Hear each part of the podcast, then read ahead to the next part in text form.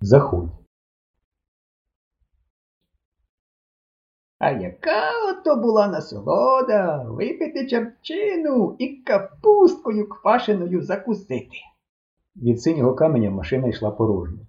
Стьопку розважав останній попутник. Маленький голубоокий дідусь, пряменький, з високим випуклим лобиком і смішним ротом. Ніжня губа одвисла, як у Валерки, коли він збирається несамовито заревти. Стьопка не знав його, бо дідусь був сільський, і просто з села прийшов і найнявся охоронником на телескоп. По дорозі від синього каменя він розповідав, який він колись у селі був здоровий і як його дві війни не зігнули, а сидяча робота прикрутила так, що він чотири тижні пролежав у районній лікарні.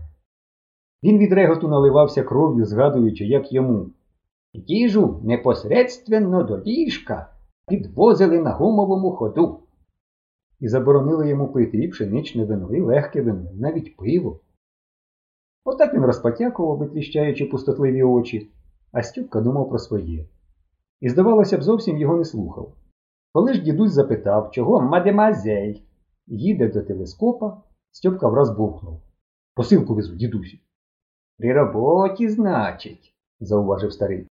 якого ж передача? Та Портнова В'ячеслава Борисовича.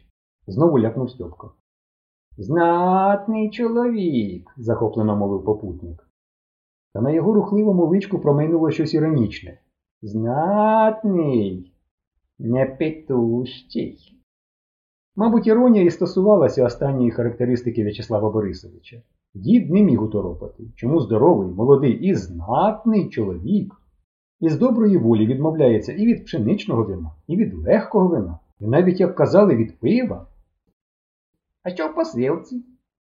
Не знаю, сказав Стьопка. Моє діло передати. Він розраховував, що дід, як охоронник, проведе його до портного. Дідусь був безперечно не з тих.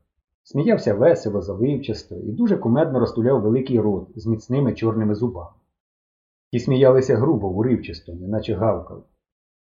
Передаси, передаси, ой, зараз і передаси. Просторікував попутник. Вважай, приїхали.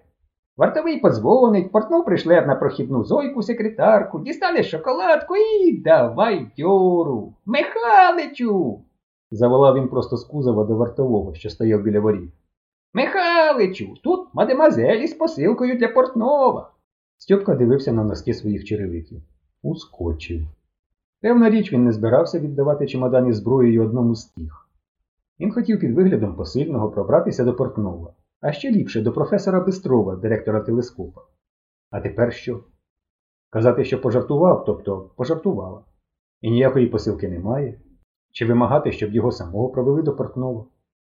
Він сидів у машині, аж поки водій його витурив. Зіскочив.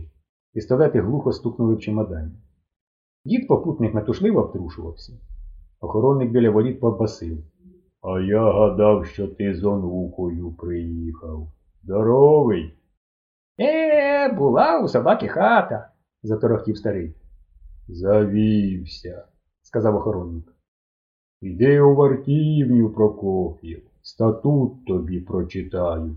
Новий. Ха-га. Степан, напевно, побілів. Він бо знав, який статут прочитають веселому дідусеві у вартівні. Охоронник кілька секунд розглядав Степана з похмурою цікавістю. Що привезла? Стьопка промовчав, виграючи час. Ану, покажи. Охоронник простяг руку по чемодану. Стьопка відступив на два кроки. Охоронник усміхнувся і, схиливши голову, почав дивитися на дівчинку. Стьопка рішуче витримав його погляд. Дожени, спробуй. Михалич повів плечем, сплюнув і показав на ворота. Біжи он туди, ліворуч, у лабораторний корпус, по сходах на другий поверх наліво до кінця. Стьопка пішов. У ворота і ліворуч по бетонній чистій доріжці, по непевних смугах тіні, що падали від сталевих ферм телескопа. Він ішов у клятому платті, і не можна було засунути руки в кишені. І позаду від воріт на нього дивився похмурий Михайлович. І неможливо було знати, що чекає попереду. Цілком вільно невідоме дещо, яке вміло гіпнотизувати людей за частку секунди, мало бластери, зелені радіостанції, слимаки та іншу чортівню. Цілком вільно, думав Степан, воно могло простежити за кожним його кроком, і дізнатися, що він везе у чемодані, і зумисно наказати, щоб його пропустили. От і корпус. Двох кроків вистачило якраз від однієї смуги тіні до іншої. Ось корпус і двері, заходь. Він увійшов. За скляними дверима м'який синтетичний килим зовсім глушив кроки. По сходах, немов річка, збігала м'яка доріжка. Степан підіймався через силу, неначе плив проти течії. Корпус стояв тихий і безлюдний, тиша аж дзвеніла у вухо. Порожній коридор дивився на Степана блискучими очима ламп.